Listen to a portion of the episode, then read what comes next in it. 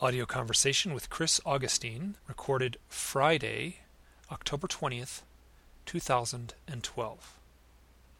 I stumbled on Chris through a, uh, a YouTube video where he gives a presentation, I think about a year ago, uh, for the Philadelphia MUFON group. The, the reason I was impressed by this video was just Chris had a really strong presence where he was very uh, matter of fact, at the same time very earnest, and uh, and and and I sensed uh, that he was very open-minded. He talked about his own experiences, uh, which were, well, on one sense, very typical of what would be the UFO abduction phenomena, and at the same time, he was very clear and and made sure to include some of the outlying information, some of the very strange stuff that seems to intersect the lives of people who who have the first-hand contact experience. And it was because of that video that I sought him out for this audio interview. He, has some things about Chris. He's young. Most of the people involved in this kind of research, um, sad to say, are kind of doddering, gray-haired geezers. Um, I feel like I'm getting close to that that title. But he's uh, just turned, uh, I think, 31, and and he started his research, I mean, actively researching the paranormal when he was only 15 years old and still in high school, which I find uh, fascinating and at the same time rather telling. Uh, Chris keeps a website where he's been logging and documenting his research as well as the information he's collected called Aliens the Truth, and that's aliensthetruth.com, and it is linked in the show notes below. So, so I, so I have a little story here about how I you know, literally uh, realized I had to connect with this guy and do an audio interview. Uh, partially, it was just the the tone of that video, but there's a little more. Um, I initially watched that video uh, in September of this year. It was on the night of September 8th. And the way I found the video was that I was looking through some photos from a recent UFO conference in Maine. I knew a handful of people who were presenting there, and uh, I was a little bit envious. I would have liked to have gone there. It was called Experiencers Speak, and it was a one day conference held in um, Gorham, Maine, a little small town outside of Portland. So, uh, anyway, typical of Facebook, there's uh, photos, and people had been posting images, and um, I, I noticed his face on these photos, a guy I'd never seen before, and uh, uh, the comments on these photos were really complimentary to the guy, basically saying, you know, like, ooh, this guy has a nice approach to the subject. So, just a few clicks away, I found his site. A few more clicks, I found this video, and I sat and watched this video. And um, uh, as I was watching the video, uh, I realized, like, wow, I should I should Facebook friend this guy. So I paused the video. I went to Facebook, went to friend him, and then looked at the uh, sidebar on on Facebook and realized I had a friend request that had come in from Chris Augustin. So so this happened while I was watching the video. It would not have happened while I was searching Facebook and looking at the photographs because I would have seen it. So, in the few minutes it took me to find his website, find his video, while I was looking at his image on the screen, thinking, hey, I should Facebook this guy, he Facebooked me. And, and during our first email exchange, when I was asking him to do the interview, one of the questions I asked was, Did you Facebook friend request me because of some reason. And then he said, no, it was just that uh, I shared some personal friends with people he had met at the conference, and he just out of the blue uh, sent me a Facebook friend request. Now, to me, this this there's a couple things going on here. One, it's a feels like a very real, profound synchronicity, and at the same time, there is a weird resonance, a weird vibe with, with Facebook and the UFO uh, research community, specifically the folks who are involved in the abduction phenomena. I, I, I cannot state this strongly enough. I have had some weird, resonant experiences through Facebook. But anyway, enough about that. Uh, Chris is extremely articulate. He gets his point across quite well. Uh, him and I have a certain kinship in some of the experiences and some of our reactions. Uh, which we talk about during this interview. The interview is just a little bit shy of two hours, and I'm um, and I'm really impressed with this guy, really. So uh, you know, hopefully that sh- that shines through, and you you get the same sense I did. Please enjoy. Hey Chris, um, I just want to thank you so much for saying yes to this interview. It means a lot to me. I really appreciate the opportunity. Thanks for uh, asking. So I initially uh, saw your um, a, video of you speaking at a conference, and I'll and I'll post that uh, as part of the show notes here. And that video, I think, was in a MUFON uh, uh, meeting in in uh, Philadelphia, and you were doing a presentation. It was probably about an hour long, close to an hour long. That's right. It was uh, last October, actually. It was the Pennsylvania MUFON UFO uh, conference. I think it was the fourth annual conference that they've held. Been in different areas around Philadelphia. This, I think, was in Bucks County, and they had a just a large collection of speakers. And it was my first opportunity presenting on my experiences to uh, you know, such a large audience. I think we had in total about 400 people uh, there over a two-day event. So it was a very, very uh, good event. Very, uh, you know, a lot of information was shared, and obviously it gave me uh, one really big opportunity to just share what I've experienced. Great, and and uh, now just a few things before we get rolling into this. You uh, are quite unusual in this field uh, simply because you're you don't have any gray hair. You know, you're not uh, you're not as you must feel very young. I suspect in some of the circles you uh, find yourself in, like at uh, MUFON meetings and such. Well, I think that's a very interesting point. I did make that. I did uh, uh, noticed that when I presented at another conference recently that was up in Maine, uh, out of the different investigators and the people who had experiences, I'm almost always the youngest uh, presenter or, or, attendee at the meetings. I find it quite interesting.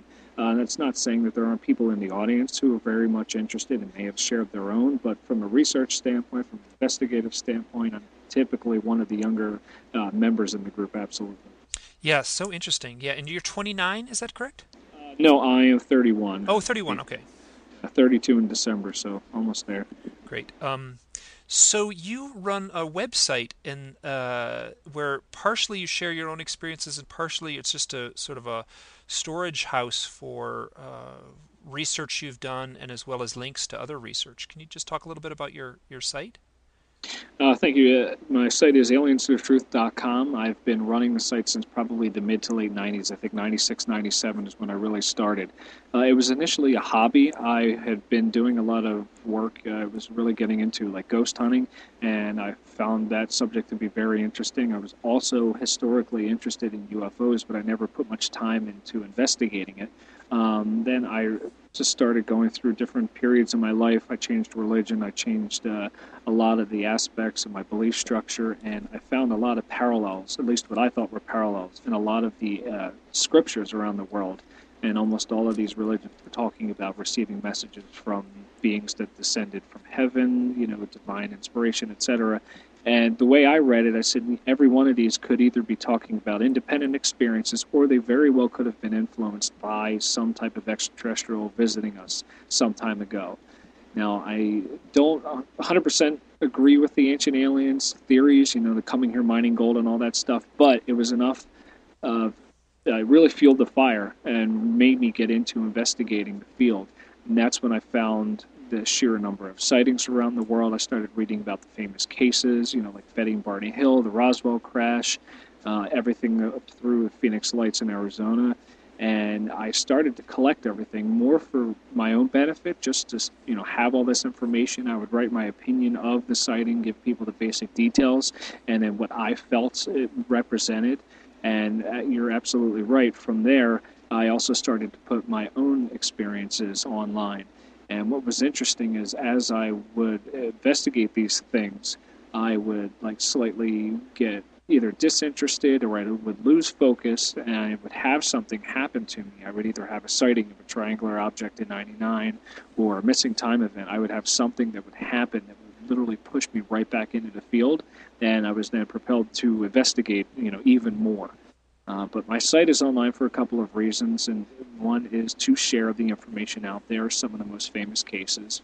Um, uh, second, to really share my own experiences and to just let people know that I'm not just, you know, a hardcore believer, a hardcore skeptic. It's like I'm an open-minded skeptic. I roll out conventional explanations first, but then I have my own experiences to go off of, and I know when people are, or pretty much know when people are being genuine and are telling about a real experience.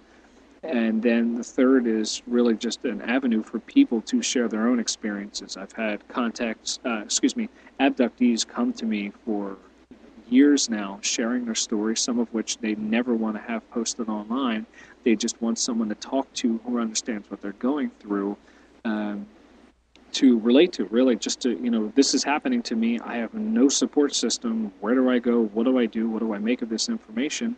And that's what a lot of the website is online for so people can have that avenue to discuss it to read about it to really be open about it and not be ridiculed.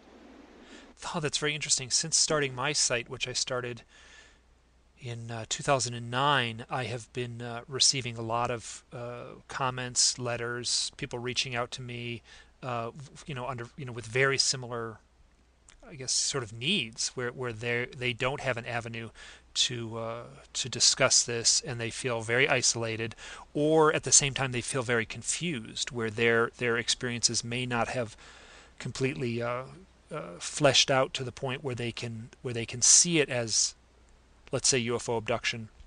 It might be presenting itself as something entirely strange just because you know their you know the ability oh the ability of let's say the abductors to uh, to manufacture imagery in one's mind and then as well as to erase you know certain parts of events but but not in their entirety. It, it i've you know the, the confusion that that shows up in this phenomena is is uh, you know makes it very murky when you when you try to tread into the waters and try to make sense of what may or may not be going on no, absolutely. I think one of the biggest areas is, uh, I mean, you touched on it perfectly, the perception or the reality in people's minds.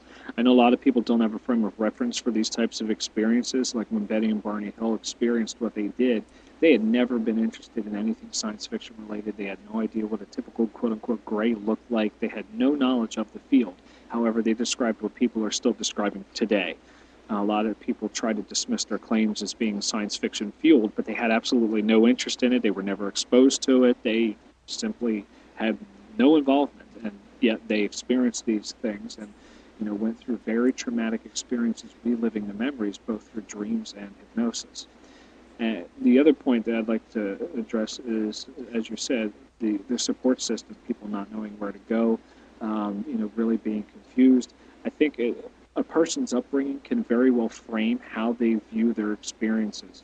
If you had a very religious upbringing, you could perceive these nightly encounters as being angels or demons or you know just strange figures you know, sent by the devil, and you might be afraid and start to pray to get them to stop.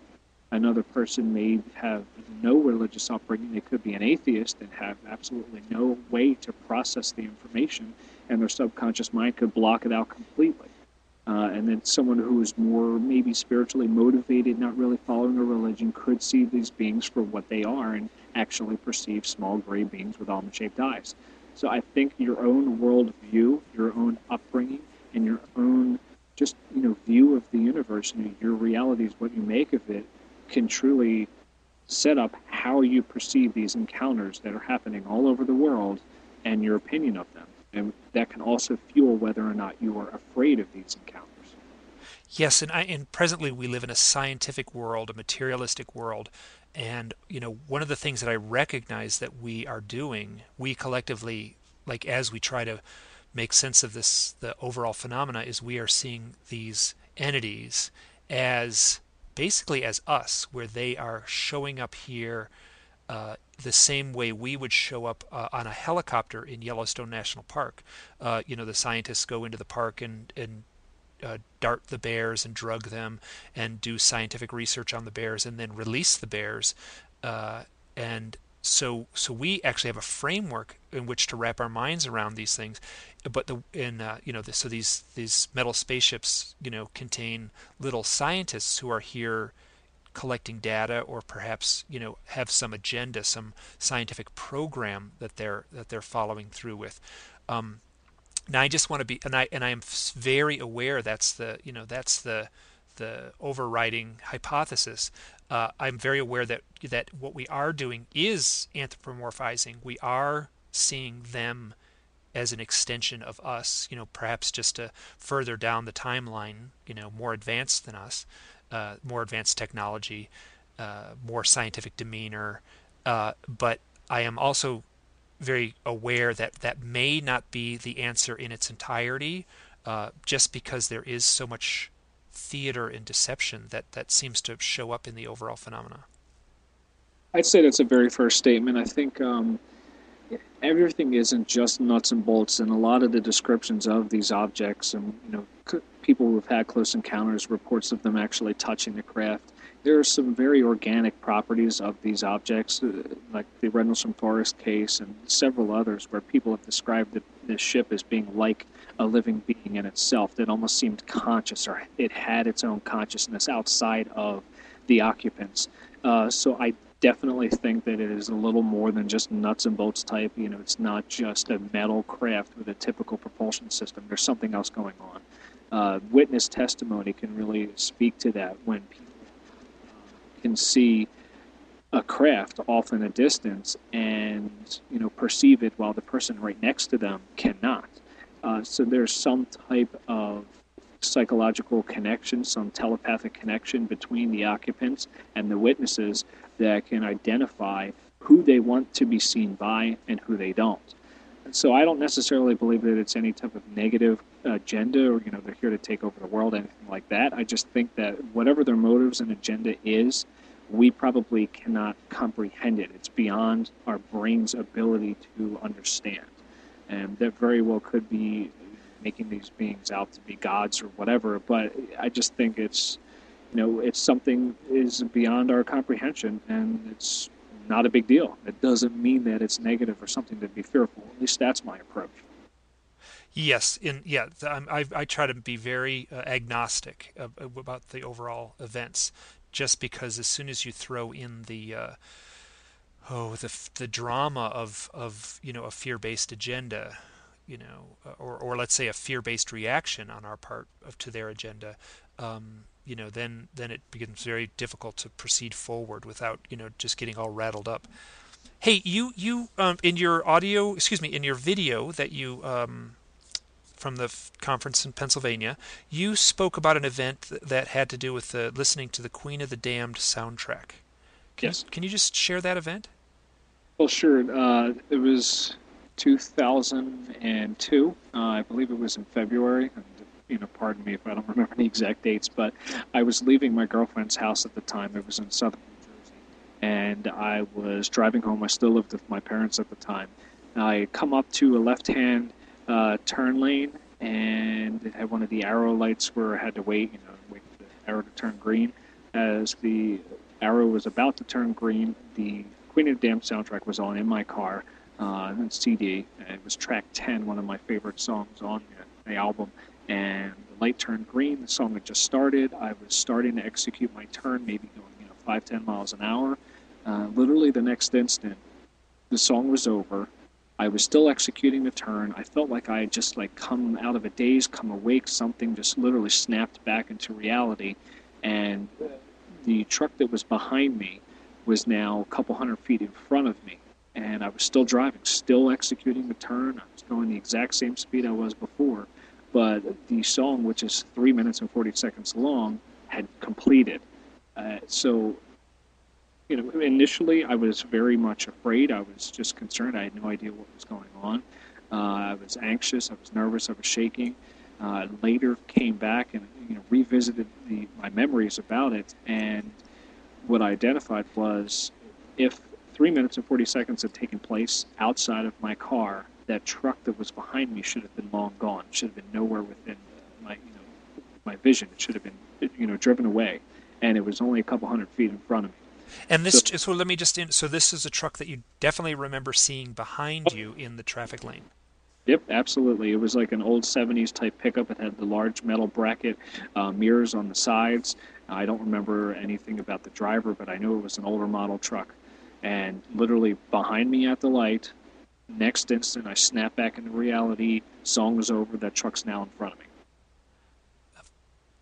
So I tried to follow it back. I drove through a couple housing developments on the way back to my parents' house, and I was not able to locate where the person lived or, you know, or anything. I lost them in a development. But oh, so you were trying to you actually tried to follow the truck just specifically to ask them like, hey, what happened?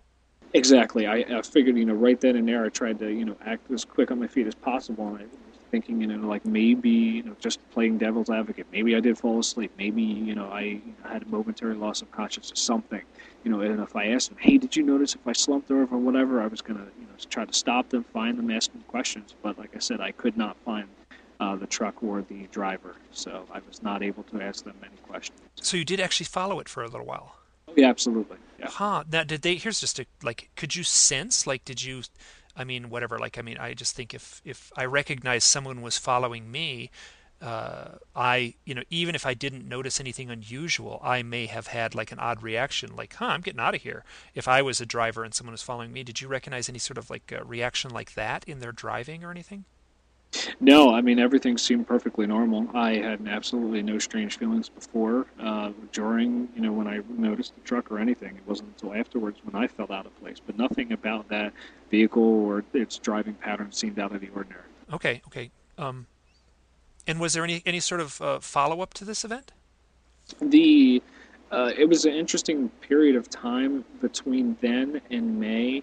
I was having a lot of weird, uh, just general what you call it, like psychic type events, where I would have a, many things. Like I would have a dream that would foretell something, you know, in my everyday life. A couple days later, that would happen. I would have a lot of uh, issues with electronic devices. I was walking in front of televisions and radios, causing interference.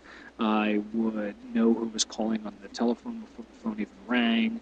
I just had a lot of weird things over a period of weeks between this uh, that and May.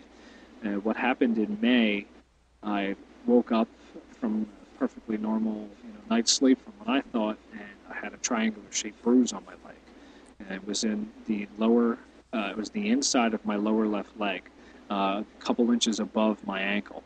And I immediately thought that I banged my leg, you know, in my bedroom. You know, I had maybe gotten up in the middle of the night, gone to the bathroom or something, and bumped into something in my room, but I couldn't find anything that was triangular shaped. So, being, you know, the investigator that I was, I was able to take pictures of it and I felt around in my leg. It didn't feel like I had any pain or anything, so I really just dismissed it, and, and you know I just went on with my everyday life. About seven, eight days later, the bruise, which had been there the entire time, was literally gone. It was there one day, gone the next. Uh, in place of the bruise, however, was a lot of what looked like puncture wounds. There was a lot of like, uh, like irritation on the skin, like red marks, and looked like little puncture wounds. Four of them were in a straight line once again, I, you know, I'm like feeling around in the area. Now it actually felt like something might be beneath the skin, uh, and it didn't hurt at all, but it, it, felt like there was something, you know, just out of place. Uh, once again, I took pictures, and uh, I just, you know, kept on with my life after that.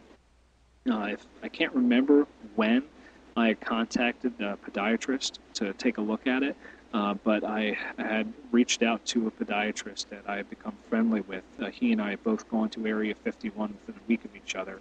He actually captured on film a diamond shaped object being escorted back to Area 51 by uh, Air Force fighter jets. Oh, here, so this is um, the podiatrist that uh, had an interest in, in UFOs. This is interesting because I know Dr. Roger Leir is a podiatrist and, and is doing active research into UFOs. I think that's that's just a curious little uh, the, just the fact that they're both podiatrists is funny. Yeah, he um, he has been interested in the field for some time, and he was out on vacation with his wife, traveling, uh, you know, I guess from Vegas, you know, just like I was, and they made a road trip up to the base one day, and you know, as they were up there taking pictures of the extraterrestrial highway sign, uh, they witnessed this object. They they heard the jets, uh, then they saw this diamond-shaped craft moving across the sky uh, they were not able to get a photograph of both the jets and the object together due to the speed, but they were able to get them separately. But they witnessed it, and also another passerby who I believe was taking pictures of the sign as well. So he, I think, had found my website and uh, saw my pictures from Area 51 when I went. It was in 2001. Uh, the military sent a chopper out to circle me a few times and everything to like scare me off when I got too close to the border. Um, so then, you know, he and I had spoken, and at that point, obviously, nothing else had happened uh, short of um, my UFO sighting in '99. But, you know, I reached out to him. I talked to him about what was going on, the bruising, the puncture wounds, and he said, you know, just drive up to my office. They're based in the, like New Jersey, close to New York City, and you know I'll take a look at it for you. So I went up in May, drove however long it took to get there, and he did ultrasounds on it. And when he looked at the ultrasounds, his first question was, "When did I have surgery on my leg?" I said, "Never. Why?" He's like, "Well, I've never really seen anything like this. Where tendon is cut, a piece has been removed, and an object is sitting underneath that area." Obviously, you know that shocked the hell out of me. I'm like, "Okay, that can't be." It's I've never had anything but my wisdom teeth removed. I've never been under for anything else. You know, he starts asking me questions like, "Well, do you work with fireworks? Do you work with any type of explosives? You know, you could have been hit with shrapnel, anything like that." Like, nope, absolutely not. Nothing like that. You know, in my life at all. And you know, he he was purely dumbfounded. He was, he was just uh, taken aback. He had never seen anything like it. And he said the reason he was so shocked was because there was no inflammation or irritation in the area. My body was not attacking this object. Uh, there was no scar tissue. Uh, my white blood cells were not attacking it like a foreign object or anything. It was just sitting in there. And he said that's not possible. Even our most advanced surgical lasers can't do that. Yet that's exactly what my body is doing. It's completely ignoring this object, whatever it is. And he had taken like I think well over a dozen scans uh, and gave them to me as well. So, you know, I bring that proof with me, you know, when I go to conferences, you know, to share with people. So it, it was a very interesting event. This is fascinating. Here, just I'm going to back up just a little bit. When did you start investigating these things?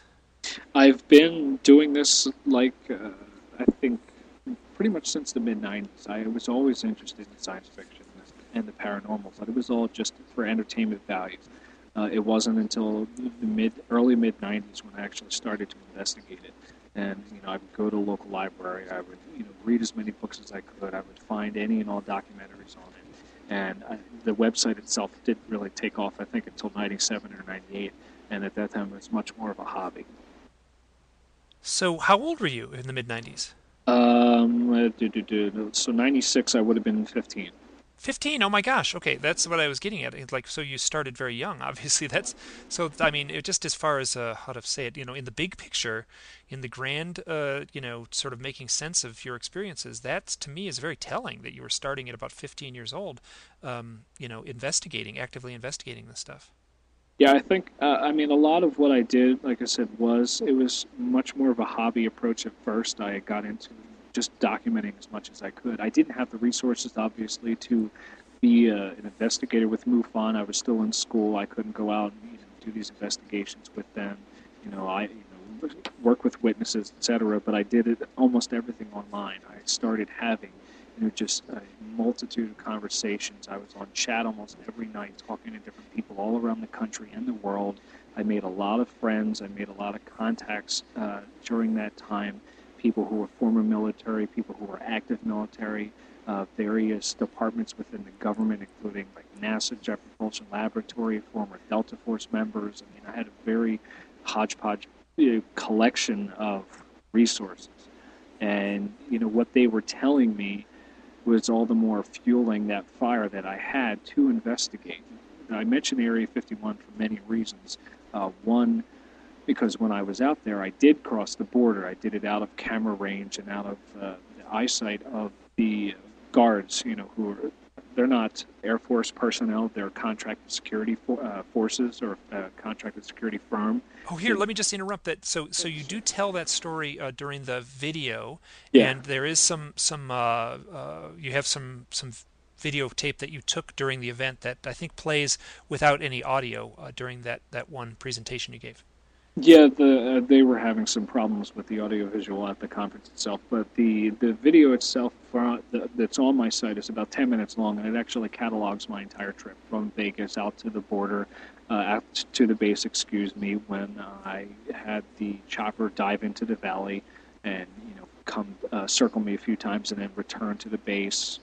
Um, the bus that drives by every day that takes the civilian contractors to and from work. I got that on video. So I had a it was a 10 minute video. Obviously, I didn't show the entire thing, but you know just to put it into context, if you're not familiar with the base, it's about 140 miles north of Las Vegas, in the middle of the desert.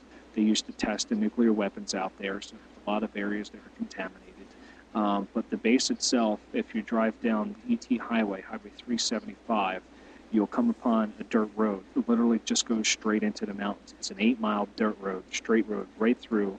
And at the very end of it, you'll come up to the guard post, uh, and there will be little markers every 10 to 15 feet identifying uh, that it's the border, it's an Air Force installation. And you're 30 miles from the nearest town of Rachel, Nevada. So you're literally in the middle of nowhere. Uh, there's no cell phone signal. Uh, so if anything happened to you, you know, you'd be days before anybody would, you know, happen to come up, uh, across you. And here I am by myself with a video camera, binoculars, still camera in hand, uh, at the border of this base that up until 96 didn't exist, quote unquote. And I climbed a hill next to the border so I could get pictures of that guard post. And that's when they sent the chopper out. I literally heard the chopper powering up in the background. Because it's in the middle of nowhere, you can hear things, you know, sound travels. And I kept climbing. The next thing I knew, the chopper dove into the valley behind me and was coming straight at me. So, needless to say, I was definitely afraid at that point. I knew I hadn't broken any laws. I was on public land.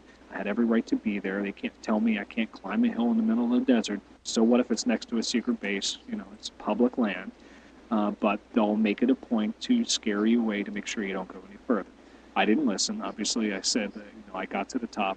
I crossed the border. I looked both ways, and I stepped back, and nobody saw me. So you know, I wasn't arrested. I wasn't uh, you know put in custody and interrogated for several hours, which is exactly what happens if you are caught. But um, yeah, so that all framed the, the contact that I had made with the doctor uh, from North Jersey. This is this is very interesting. Um, hey, so um, at the age of uh, 15, when you started doing this sort of investigative work, or just your own personal research and just talking to folks, uh, had you had any of your own experiences at the time, or any conscious memory of any experiences in your life up to that point? Absolutely not. I didn't experience anything until 1999, at least as far as I can remember. I mean, it, now that I have gone through hypnotic regression, I, you know, say anything is possible, but the only conscious memories I have uh, of anything, you know, experience-wise, didn't happen until 99. And then what was the 1999 event? That was a traditional uh, large black flying triangle that I witnessed. I was uh, in my last year of high school. I actually graduated class of '99, and I was studying to go to the Air Force Academy. I was going to study to be a pilot. I and you know had to go through SATs and all that, and I was taking some extra courses as a part of the ROTC in high school where I was training to be a pilot. So I had already clocked, you know, however many hours in simulators. I'd gone up and flown Cessna before. You know, I was doing the flight training in high school. So I knew typical aircraft navigation lights. I knew the navigation beacons, etc. I knew the, you know, the the general design and the architecture of a plane. You know, what planes looked like. I knew the configuration, and I was taking something out to the trash. I, I forget what day of the week it was, but as I was returning to the house, I, looked, I just stopped and saw this large black triangular craft slowly moving across the sky, uh, maybe quarter to a half mile away, a couple hundred feet in the air. I could only a couple hundred feet in the air. Yeah, it wasn't you know like far up into the distance where like a you know a 747 airliner you know, travels up really high. I mean this was pretty low. Um, so out at arm's length, it was probably about the size of a, a quarter, or maybe even a, actually larger than that. Probably uh, like the size of a ping pong ball, a ping pong ball or so. So, I mean, it was pretty close to me. And what I really identified was the complete lack of sound in the entire area. There was no, there weren't any dogs barking, there weren't any bugs, you know, making noise. It was in the middle of July. It was July 17th, 1999. So there should have been some type of, you know, ambient sound. There was nothing.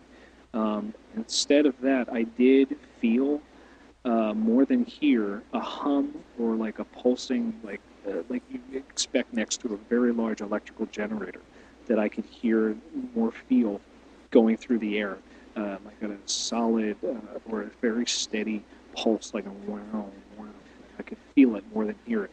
And as that craft moved across the sky, it was there almost the entire time. Once it went out of sight, that humming vibration sound went away, and the ambient sounds came back. And I initially dismissed it. I didn't think there was anything to it. uh, until you know I went back and started looking at the details. You know, going back and you know, retracing you know, not just my steps, but you know what about it didn't make sense. Now this is so that silence you're describing is very telling, and that's that shows up um, with with an incredible consistency in in these kinds of sightings. There's a book that I read. Um, it's kind of hard to find now. It's called um, Visitors from Time, and the author is Marc Davenport. Uh, Marc Davenport died. It might even be probably 2008. I think he died of natural causes. His um, and I'm his wife was a, an abductee named Leah Haley. I don't know if you've heard of her. No, I have not. Okay, she's written a handful of books, and um, uh, she was one of the very first people to talk about the MILAB experience, the military abduction experiences. Um, and then, uh, and it's my understanding, just from talking to people and sort of reading between the lines, and and some, you know, some of what has been told to me directly by, you know, whatever sources that are that it's all hearsay, but uh, it's my understanding that that uh, Marc Davenport himself was an abductee. He did not bring that up at all in the book. But you, I think, would find this book very interesting, where he talks about the anomalies in these uh, uh, UFO sightings. And one of the things that he talks about is that the um, the utter silence, or this odd silence, that shows up in these reporting of of sightings of craft or um, you know, when these things are unfolding or happening nearby. In the in the case of an abductee, uh, his hypothesis is that the craft itself is distorting time. So just imagine if if you had a machine that could distort time and it was on a dial, you could turn it a little right or a little left. It could distort time in either direction.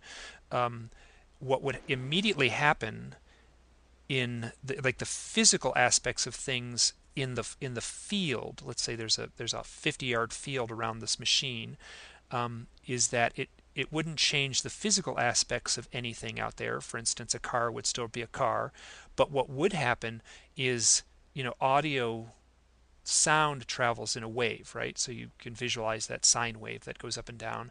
And and we as humans have a very narrow spectrum of what we can perceive in that sound wave. You know, dogs have a little extra uh, ability to hear higher pitched things. Um, bees supposedly have a ability to hear lower things. Uh, you know, machines can pick up these sounds in the in the spectrum. But as soon as you distort that spectrum a little bit, it no longer matches what our ears can hear. So everything else in essence is the same. You know, our heart still beats. Our and but uh, the the just a very slight distortion will change that sine wave, and then whoosh, our, our ability to hear things will completely uh, get shut off in essence. And and of all the theories I've heard about what you know may or may not be causing the uh, the the sound anomalies or that odd silence, there's one researcher from I think it was from Australia who used that term is coined it as the Oz effect. Um, and so that was that that was something that that really rang true to me not necessarily rang true but i thought i felt that was a very tidy explanation of of why the sound would you know you would have that distortion in the sound. That's very i mean it's a very believable very well thought out uh, theory and i'd say i mean it, i've never thought that the craft was exhibiting something on purpose like if you know like all right, let's shut off all the dogs and cats and you know and, and, and bugs, but you know it's not a conscious thing that they were doing, but it very well sounds like a side effect or you know just a total just I'm losing the word. I apologize. oh yeah, no, I no, just what you're saying. Yeah, so you know, in essence, you know, there, that's just a side effect of the propulsion system.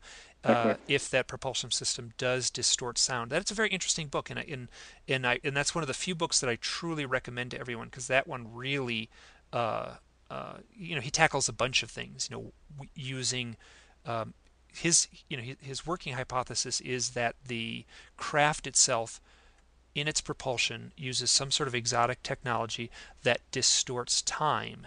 And if you go with that, you know, as as your hypothesis and then proceed forward, all these other things fall into place. You know, why cars stop and then mysteriously start up, um, and then um, anyway, so I, just, I would I recommend that book highly. I'll just, it's uh, Marc Davenport is the author, and the book is titled "Visitors from Time." Um, so uh, here, let me just. So you talked about during your uh, uh, your your video of the uh, documentation of your your presentation in Pennsylvania, you talked about um, you uh, you, you were uh, practicing Catholic, yes. and then and then sort of there was a change of of uh, you know whatever your views, and then at the same time that that the uh, the phenomena seem to respond to that. I'd say that, that that's a good uh, summarization of it. Uh, I was raised Catholic. I was very much involved in it. I was in the youth group. I was an altar boy, all that good stuff. And what I found was at a very young age, I was having these exact same types of experiences, not the alien in nature, but the psychic type things where, you know, I could tell who was calling on the phone before it rang. I could know what song was coming on the radio before the next song even started, etc. And as I got more involved in the church, I noticed these things going away to the point where they stopped completely. And it wasn't until I had left the church and you know, given up an organized religion that they started to come back. Uh, you know, it's framed a lot of my opinions. I think that there's a big difference between religion and faith. I have faith in plenty of things, including a higher power, but I think all almost all of the religions of today are corrupted by politics and greed, so I don't follow any of them. Uh, obviously, it's a much more personal side of the phenomenon, and I used to include a lot of anti-religious type material on my website, and I've received a lot of hate mail, literally things in the you know postal mail, not just email. Uh, so I was definitely uh, I went through a dark period in my life. So I was definitely glad to have moved past that, and like I said, it just really changed my entire worldview, and I think my perception of these experiences as well. now this is fascinating because this is something that um, that not so much in the same way that you have defined it, but that shows up as a pattern where I have talked to so many uh, people, and oftentimes these people, I, you know, one of, there's like a very a new age side of this phenomena, and there are nuts and bolts researchers who just cringe at this at this um, at that side of the phenomena uh, I had one. I just interviewed Grant Cameron, and he points out that, which is correct. It's not 100% true, but it's a generalization that that that plays out in real life. Um, that you know, many of the women involved in this phenomena will uh, be looking at the consciousness aspects of it. We'll be looking at the psychological aspects. We'll be looking at the spiritual aspects of it, and many of the men will be looking at the you know pragmatic uh, you know, you know, what kind of uh, divots did they leave in the ground? What kind of uh, photo analysis can we do? What kind of, um, you know, so that type of thing. Very, very nuts and bolts, pragmatic, uh, you know, kick the tires type of things. But, um, but the, what you're describing, just when you said that, you know, you have faith but you don't follow a religion, um, is, is, I don't want to say almost universal with the uh, people who claim the abduction phenomena, but um, it's pretty close. So so to me that that that is another thing that's very telling. You know that's that falls right into line with the odd silence you heard, um, and and I can also say this that that defines my outlook on things. Where where in essence I was. Oh, up until probably the mid 90s, I was completely dismissive of any kind of higher power or or issues of spirituality, and that all came flooding in, and I had um, you know sort of a dark night of the soul, and then I I, I looked into those things, and I found that surprisingly enough, uh, channeled material, you know, people who were channeling uh, things, really played a, a, role. Specifically, there's one book which sounds very Christian in its title. It's a book called Conversations with God. It's a series of three books uh, by an author named Neale Donald Walsch, who claimed to have channeled directly from God. Um, and I liked those books mostly just because they uh, allowed me to put reality in a, just a different framework than I had ever looked at it. And I just found that framework was very pleasant and it just seemed like a nice way to look at the universe. And I just found it was very helpful for my overall outlook with everything. I think I, uh, can't remember if I had read that book or not, but it does sound familiar. Yeah, it was say, very popular. Uh, well, I found it interesting that you identified that the, the, men typically like the nuts and bolts approach uh, you know, in this field. Um, I've seen a lot of investigators you know, really just isolate themselves with specific subject matter and not want to go in either direction. Uh, I know MUFON had historically wanted to investigate sightings, but then they wanted nothing to do with abductions because they were too much ridicule involved. You know, thankfully they've changed that approach, but you know, there's a lot of people I work with and have worked with who say, you know, oh, I believe in this, but not that. And I don't, I don't want to investigate that because it's too weird. You know, and, and it's, it's very telling. And I think it's very interesting what people are willing and not willing to, to expose themselves to.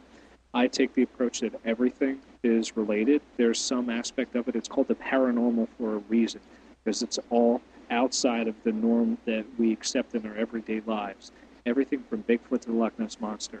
You know, do I 100% believe that Bigfoot exists? No. But can I really prove either way? No, I can't do that either. So I leave my opinion open on it.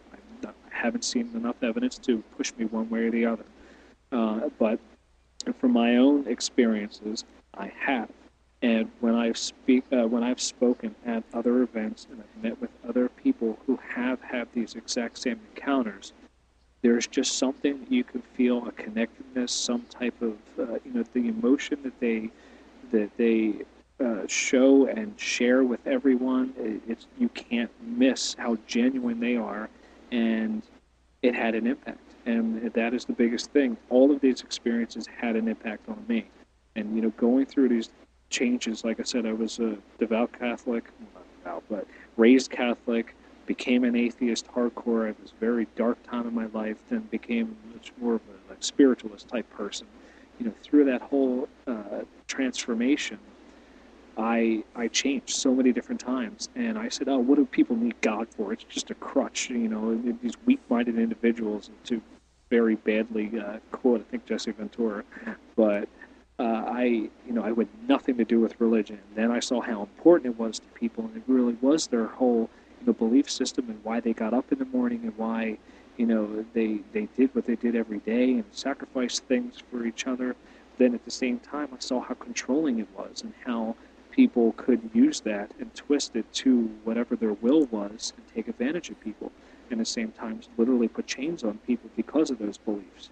So I, it's one of those topics where it's you know you're not supposed to talk about it you know when you're friends and family and all that kind of stuff it's faux pas but you know, I, I think it's a very important element of what it means to be a human being. And it absolutely applies to everything in this field because I've had people come out of nowhere and say that aliens are the devil. They're literally demons, and Satan's using them to tempt people away from God.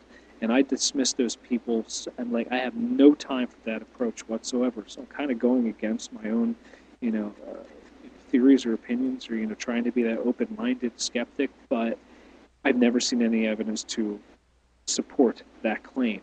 I just see them as fanatical religious nuts. You know, quote me on that. I just don't accept that uh, that theory at all. So that is one thing I absolutely, totally disbelieve in. Um, but uh, that's coming from evidence. I've had my own experiences. I've never had a negative experience connotation uh, around it.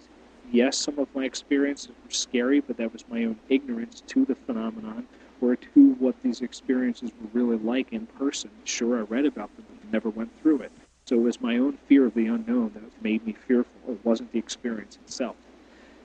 But there's, I, I, am sorry, I don't see any connection with demons with the ET phenomenon. So yeah, just... yeah. Well, that's interesting because I think that it, just from my research, I sense that there is a real, uh, there potentially is a very real presence that um, that could be defined as demonic, um, and uh, you know, it, and I don't see it overlapping with the UFO phenomena. That seems to be an entirely different phenomena. That um, you know, that you know, I've read books on on exorcism, for instance, and it seems to be there's a lot of evidence that that you know there's something very unusual at play with that. But um, uh, hey, so you um during your talk, and this is I'm just going back to that. You said that you were very driven to share your own personal experiences, and and that that to me is also very telling, and I think that is actually something that has shown up very recently uh, in the in the overall um, you know big picture of, of how this is this whole is thing is playing out. And what do you mean when you say you you feel driven?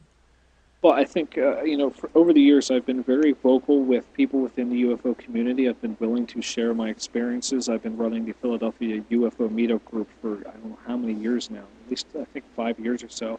So I have been vocal to small groups, but something changed within me uh, over between 2009 up until today. I er, I reached a new level of acceptance with these encounters. I no longer questioned them. I was no longer trying to figure out, well, why did this happen? You know, I have been an investigator. I've been researching this. I had things happen to me. I would have more experiences when my interest would wane. So it was almost as if something was, you know, making it more a part of my life. But I reached a point where not only did I accept there was something outside of this reality that could be directing the course of events I met my wife because of my ghost hunting. I, when I accepted my experiences, MUFON contacted me out of the blue as if I needed it and got me to do hip, uh, hypnotic regression. So it's like when I reached a point where I was willing subconsciously to explore these encounters, it got put right in my lap. MUFON contacted me out of the blue after eight years of my case being quote unquote cold case and said, you know what, we want to do hypnotic regression on you up until that point, I said, I don't want to. I, I do not want to learn what I had experienced. So when I made that switch, something put the opportunity right in front of me, completely out of the blue. And I've had so many events over the years related, directly related to this phenomenon, where it looked like something was positioned for me. It was either given to me, it was put right there. I didn't have to take it, but I did. Oh, here, here, give me an example because this is this is something that I feel that you and I share. So I would love to hear an example of this. Well, I mean, the, the MUFON thing is perfect. Like I said, I did a special for Comcast back in 2009. Uh, it was called uh, Watch the Skies. It was these little on-demand programs they did. And they had reenactors uh, uh, portraying me, going through my different experiences, the missing time, the sighting, um, the object in my leg. And during that interview, I had spoken about uh, they asked the question, Do you want to explore these memories? Do you want to go through hypnotic regression? I said, No, because I really don't want to know. Maybe, you know, some things are better left unexplained. You know, I don't think that I was ready. I think I was still intimidated by it. And the moment that I changed, I think I was at one of my UFO meetups and I was talking to a group of people sharing these experiences. And once again, someone asked a question. I said, You know what? I would be open to it. I think I need to know what happened because I'm not afraid of it anymore.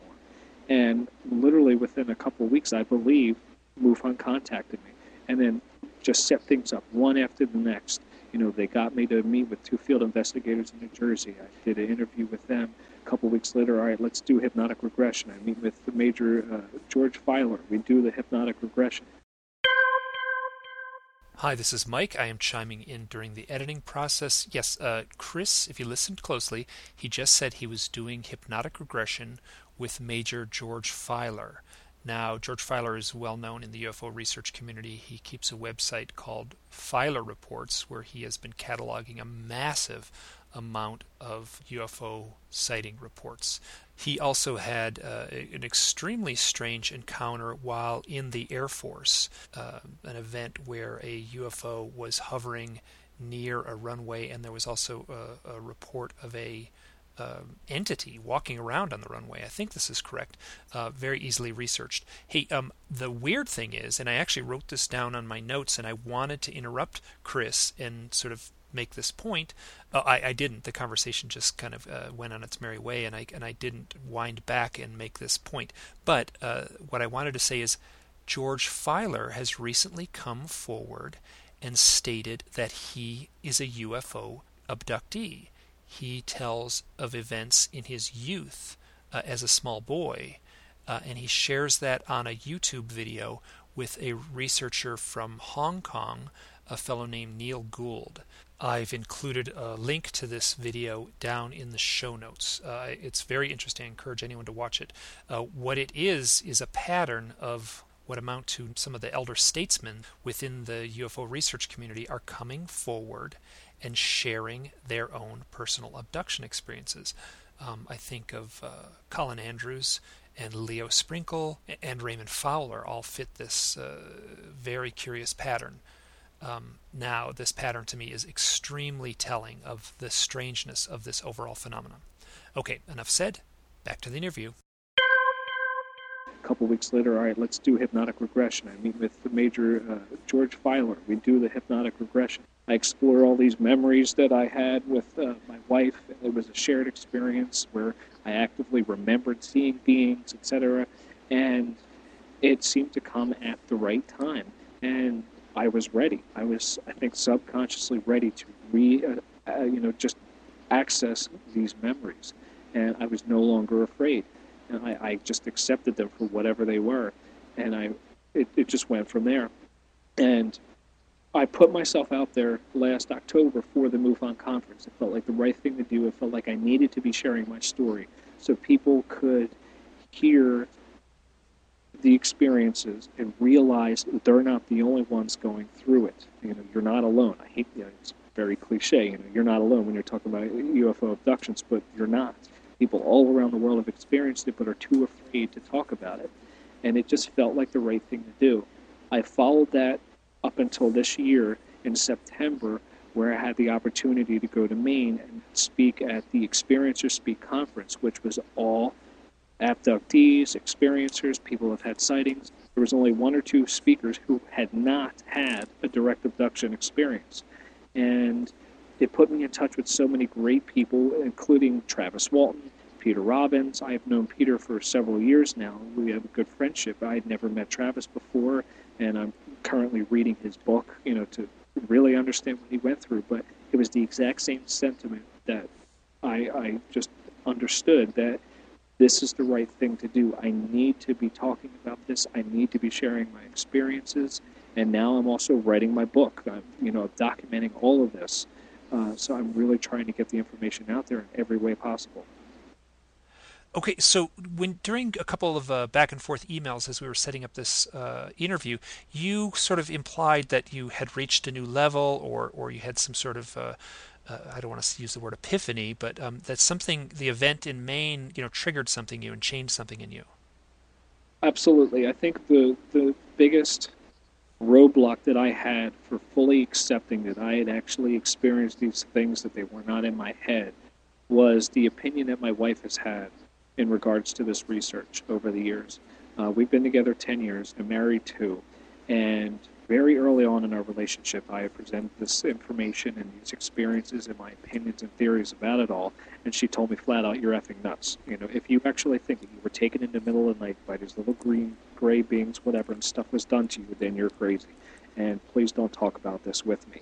So, for many years, she had had this not just wall. It really was. She did not want to have anything to do with it. She loved my ghost hunting research. She loved the paranormal she wanted nothing to do with the alien stuff. And whenever I would come to her and say, Well, what about the thing in my leg? But what about this? But what about that? Oh, it's wishful thinking. It's all in your head. Nothing actually happened to you. She was completely dismissive of it.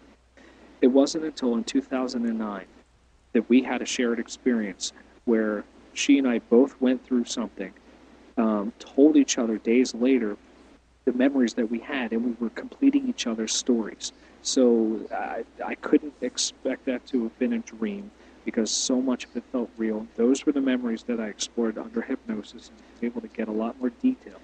The way I explain it is if, if you think of a horse uh, with a horse and buggy and it's got the little blinders on so it can only see what's directly in front of it, when you go through hypnosis, you already can see what's in front of you. Hypnosis starts to pull those blinders back and lets you see a lot of the same scenario and understand it, and that's exactly what happened.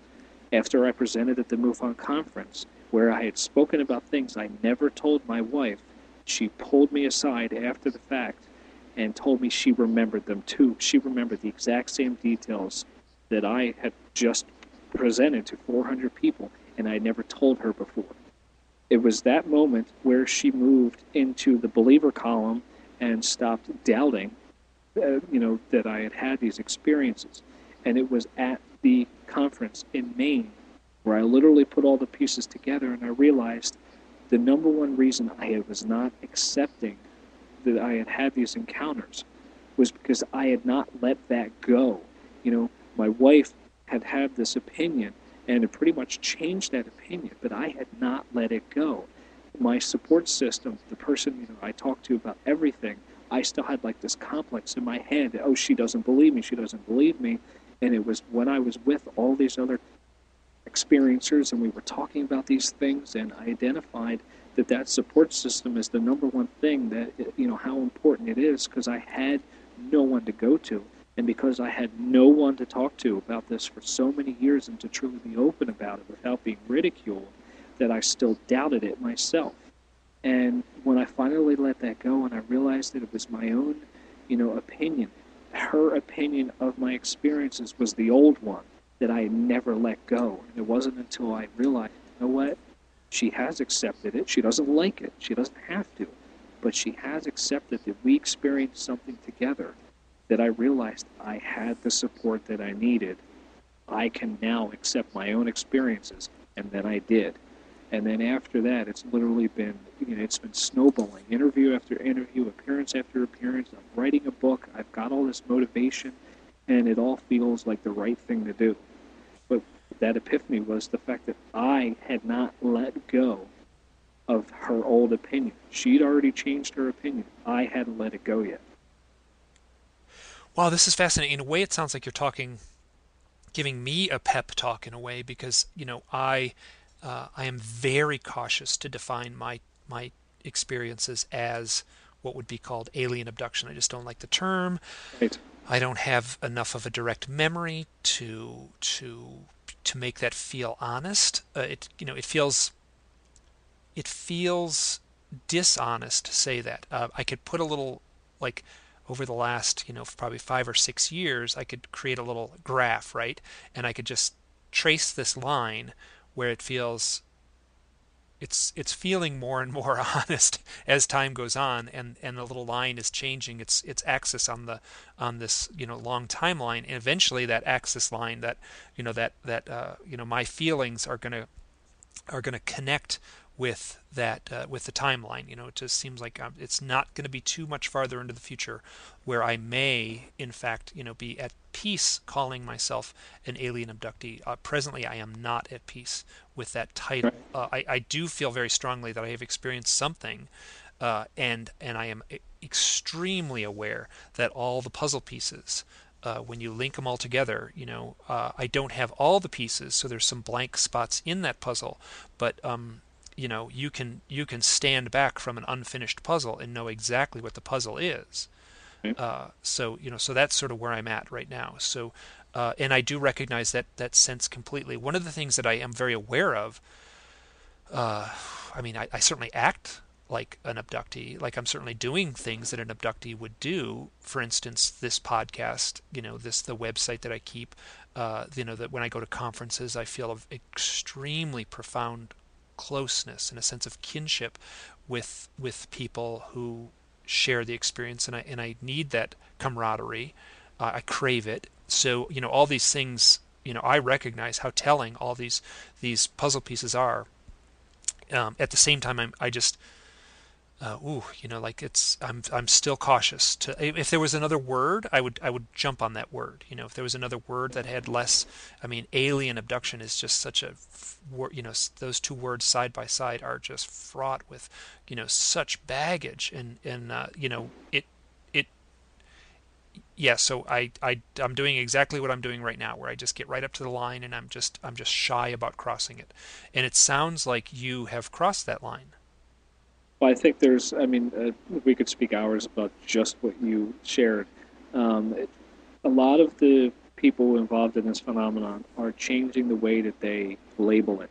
Alien abduction, alien means foreign, and abduction is, you know, the you know, taking of someone against their will. It's, you know, force of removal from their you know, general habitat. So putting those things, foreign, removal, I mean, it's just, it's very scary. Both words exhibit fear, and they're meant to.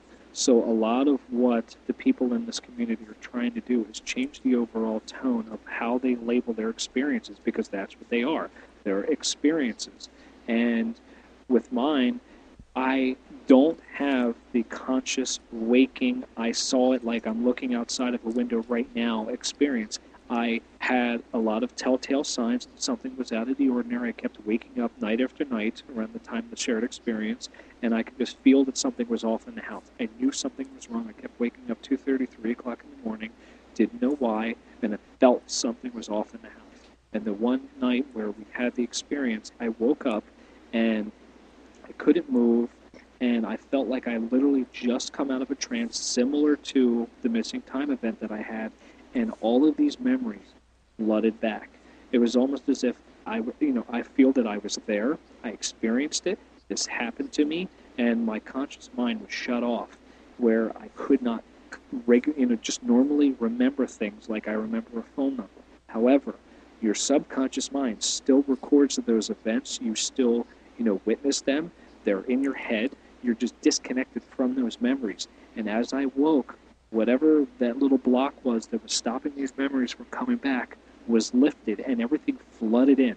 Kind of like in the movie The Matrix when he was jacked in, when Neo was jacked in for the first time after being taken out of the pod, you know, whatever. And the world just like flooded his vision and everything. All these senses came whoosh right back that's how the memories came back into my head, and I just perceived everything all at once. And that's why I think it was very confusing, and how I found it difficult to actually, you know, make sense of the memories. And that's what hypnosis, you know, does a really good job about doing. It helps you clarify those memories. So when I say I consciously remembered, I did. You know, do I remember it as vividly or as you know realistically as I'm sitting in front of my computer talking to you? No, but I all the memories flooded back in as if I did experience it firsthand and my memory was separated from my conscious mind, so I couldn't access them. And a lot of the recent contacts that I've made with the UFO meetup, I was uh, introduced to a guy named Dan Aguilera. He contacted me out of the blue. He's from Delaware. He came up and presented twice at our meetup, two months in a row, and he shared a lot of the consciousness and spiritual aspects of this phenomenon. And what he said made so much sense. These beings are operating on another level. Their mental capacity far exceeds ours, and they're probably interdimensional. When they're operating, their brains, they probably have much more of their subconscious mind or work on whatever frequency, wavelength, etc., that that operates on. So when people have encounters, when they directly interact with these beings, their conscious minds simply cannot process what is happening because it is happening on a level that is higher than our conscious minds can just operate in. So their subconscious mind still records everything. It still processes everything that you're going through, but it has no conscious, you know, like like a boundary. It has no conscious, you know, like bind something that you can make sense out of. And sometimes the memories come back in. Sometimes the beings will present an image that is more uh, acceptable to the person's mind. That's why some people would describe dead family members or ghosts or hooded figures or just black shadows, you know. Or Jesus that, shows up a lot too, yeah. Exactly. Something that is more acceptable to their conscious mind so they can process the memory and actually absorb it and it isn't just, you know, barricaded away in their subconscious. And sometimes with the case of Betty and Barney Hill, they started having nightmares because during sleep, your subconscious and conscious minds interact, and you are able to perceive things that you can't during your normal waking.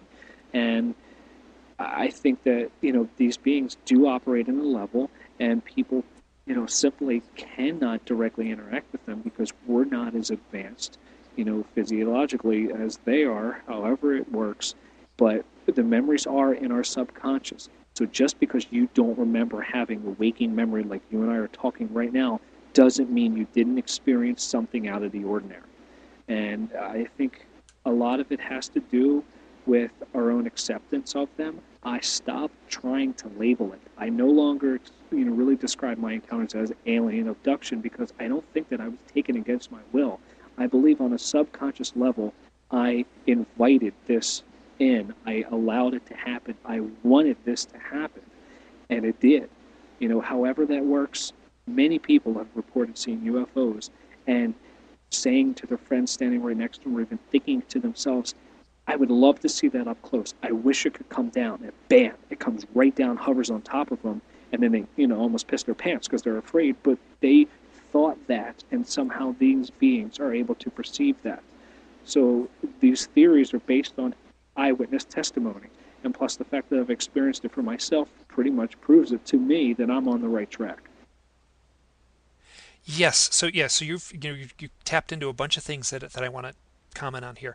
Um, you know that that sense that these entities are are coming to us from another realm, uh, and that the the interaction, like their realm, being so profoundly different than our realm, makes it impossible for us to understand and that you know we we block it out it gets recorded in the subconscious but the but the conscious mind just can't process it. Yeah that that to me it's interesting. Now i you you started this whole thing by saying that you you were fascinated by this sort of ancient alien issues and how that that uh, that um, uh, you know sort of played you know how how these issues well up in the in ancient whether it's uh, religious documents or you know uh, hieroglyphs on a, on some ancient temple in Egypt. Um, now, I've been wrestling with this idea, and it seems like what happens. Like I just think it's human nature. I just think it's how we are hardwired when we are confronted with this stuff from another realm. Um, you know, we are forced to process it, or we we attempt to process it. It it automatically goes through a filter the same way that you know you can drag something on your desktop and change a you know you know one file to another file. You know you it's it's in essence filtering it through some sort of system. And what appears at the other end for humans is that it somehow changes to mythology. You know that that's you know i i've you know you read oh you know the stories of you know ancient uh, greek mythology and, and just what they're describing. It just seems like someone was tapping into something from beyond that veil and it just transfers itself into mythology and i just want to be very one of the things i may be completely off base but i am aware that that we are doing the same thing right now where there's a, a mythos involved in this uh, abduction lore a mythos in the sense that like any teenager at a shopping mall if you took them aside and said hey you know describe the alien abduction thing they would uh, without skipping a beat you know kind of go down the checklist and they would give you 10 things and all those 10 things are are actually what get reported. It's the it's the the next 90 things that I'm more interested in um, as far as how these you know that they may not be tapped into. But but I sense that what we're experiencing right now you know little gray beings and metal spaceships is on one level just as much a mythology as you know men in togas living on Mount Olympus. Uh, I might be totally off base, but that's that's that's I'm sort of I I just use that metaphor as a way to wrap my mind around it.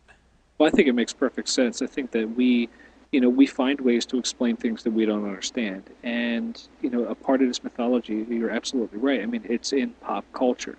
You know, the movie Paul is a perfect example. I love it. It's a great comedy. Oh, ex- absolutely perfect. Yeah. And you know when they were talking about you know where, you know where do you think the ideas for ET came from? And here's Spielberg talking to Paul on the phone. He's like, you know, what about blah blah blah blah blah? It's like, what does that mean? It's like, well, healing.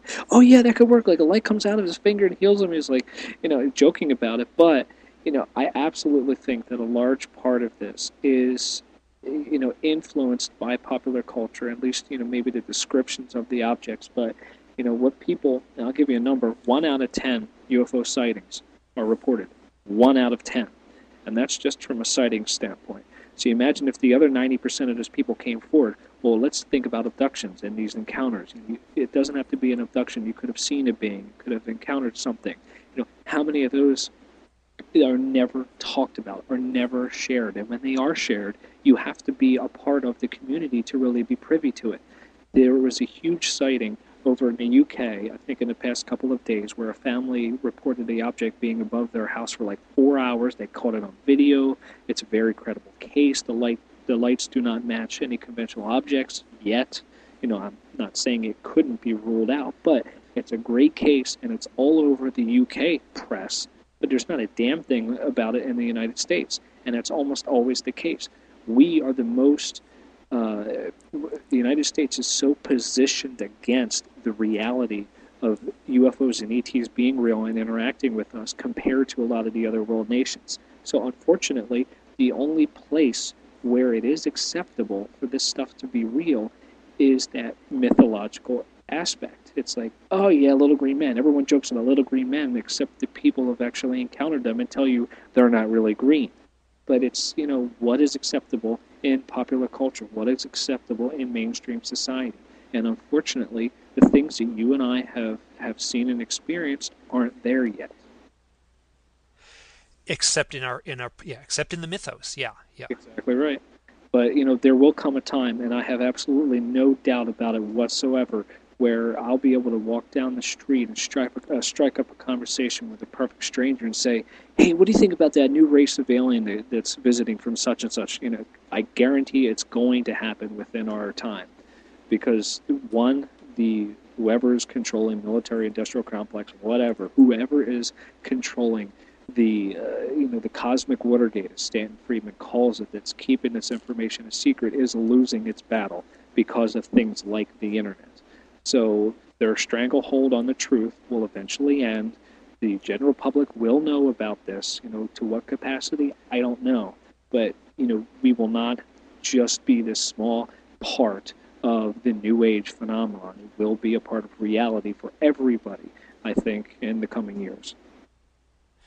Yeah, I, I this is you know I, I don't know how the future is going to play out but I do recognize that there is a you know like a, just a graph on a timeline and and it, the level of acceptance like for instance I've come forward with my stories uh, had very little backlash. I think mostly, my, you know, people that know me, a lot of them are just kind of bored, you know, and they just kind of roll their eyes and just wait for me to change the subject.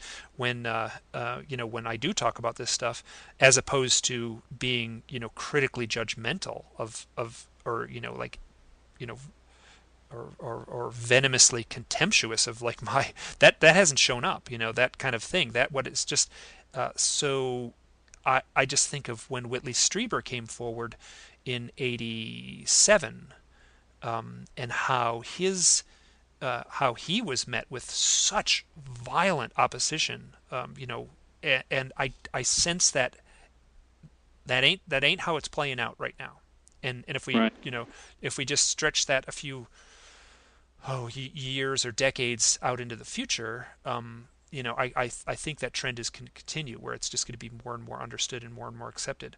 Um, hey, so here's a uh, you talked about hypnosis.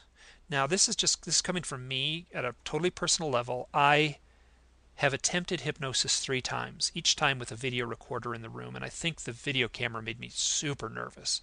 And I was so freaked out and so nervous going into it that nothing really came up. Um, and I felt, you know, I felt really blocked. I, you know, I don't know what's what's behind that block. I, you know, but uh, but I did definitely feel that sense of just like you know gritting my teeth and like damn it i am not going to cross this line uh, I feel less like that now. Uh, these events took place, all the hypnosis events took place in 97. No, excuse me. Excuse me, 2007 and 2008. Um, I, uh, you know, I just, I just, and there's a lot to, there's a lot of folks out there who basically, I mean, I've been told, you know, a certain percentage of people will say yes oh get get hypnosis. Yeah, it's so wonderful. You got to get hypnosis. It changes everything. It's wonderful. And there's other people who say like don't you dare go down that avenue of hypnosis. You're just going to open up a can of worms and it's all going to be you know uh, confabulation and it's all going to be you know the the the, you're going to be led by the hypnotherapist and and so there's these two camps that are completely at polar opposites at, at, as far as the, the the role of hypnosis in this kind of research and I'm just curious and, and this is your you know you're not talking to the audience in a way you're talking to me because I, I actually want to hear your your your what your insights into it are. Well there's a lot of things at play there. The number one thing you have to be ready i think as i described before i was initially not ready i did not want to explore these events because i was afraid of what i could learn so once i reached the point of accepting it even without going through hypnosis then i was ready to proceed uh, one uh, thing that you do need to keep in mind, regardless of who conducts the hypnosis, if you open the door to your subconscious, it will never be shut again. It will never be completely shut. Uh, I was warned before I went under. They said, you know, if you do this, you may recover memories on your own. After the fact, you can be doing anything. You could be, you know, walking down the street, whatever. A memory could come in on its own. Are you okay with that? And that exact thing happened to me. I had a distinct you know memory come back where I knew that the beings were in the house. I just knew it, uh, and then I, I backed up in fear in the memory in our bedroom and stopped. So after going through it, more memories can come through.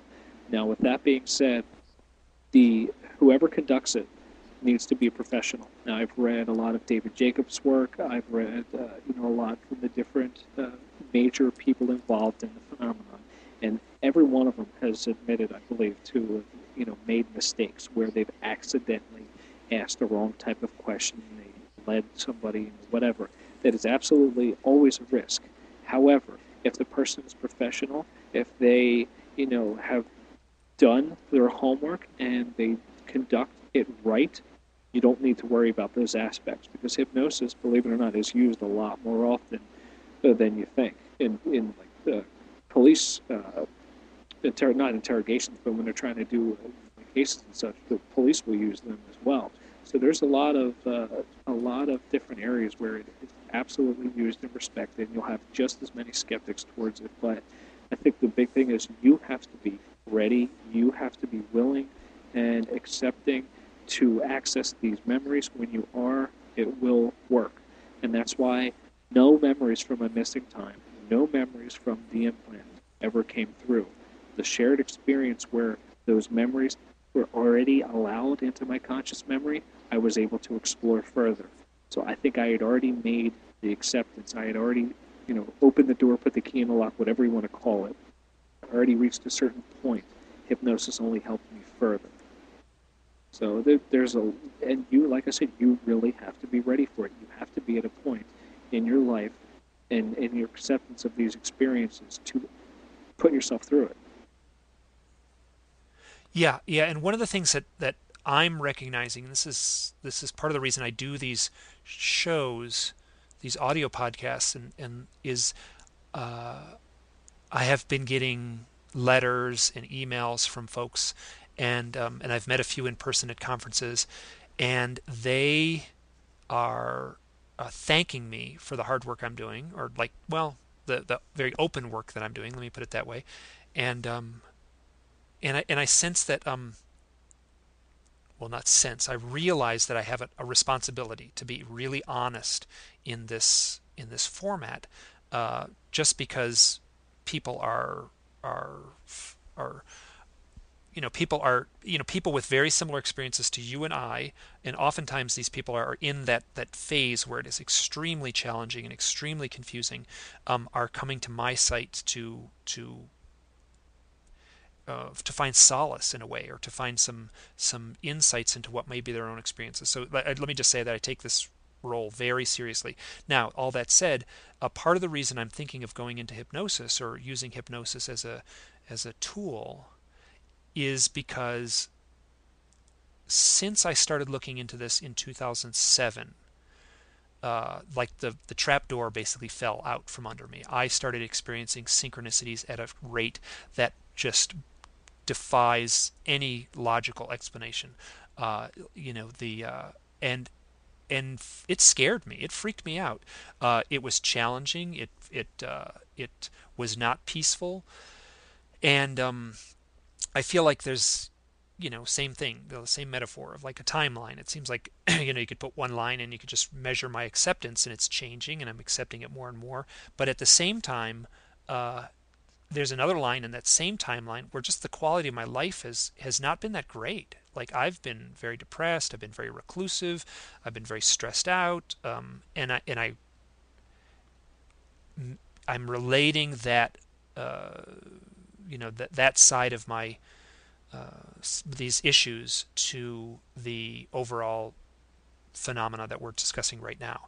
Uh, and I don't know if that's accurate. I don't know if that's right, but I do sense that um, like I feel like collectively, like at a you know like a, a very real part of my makeup, my my of who I am right now, is you know, whatever this guy that's kind of gritting his teeth, you know, like you know clamping some part of his psyche shut. Uh, and and I recognize that, and it's it's hard. It's been hard, and I and I and I'm using, I'm that's part of the reason I'm looking to hypnosis is that I'm I'm just hoping to that it will help my overall quality of life or I basically sense that there's a change that needs to take place and I'm fighting that change. There, I said it in one sentence rather than going on and on like I just did. I think um, I, I completely understand what you're going through. There was a definite time where I was very resistant to the idea that the universe has this. I don't even want to call it a plan, but you know, certain things are meant to be. I, I mean, it's the weirdest concept, but when you, uh, this is another thing that I really just got in touch with up in Maine is that once you stop fighting it, and when you let things just fall into place, the more at peace you will be. And I just allowed certain things to happen. I just relinquished control and I said, yes, I trust whatever's coming and I know it's the right thing and let me just uh, allow it. And when I did that in certain areas, just wham, you know, these things continue to happen. Absolutely has similar synchronistic events and, you know, certain things, like I said, it's like they were meant to happen when they happened.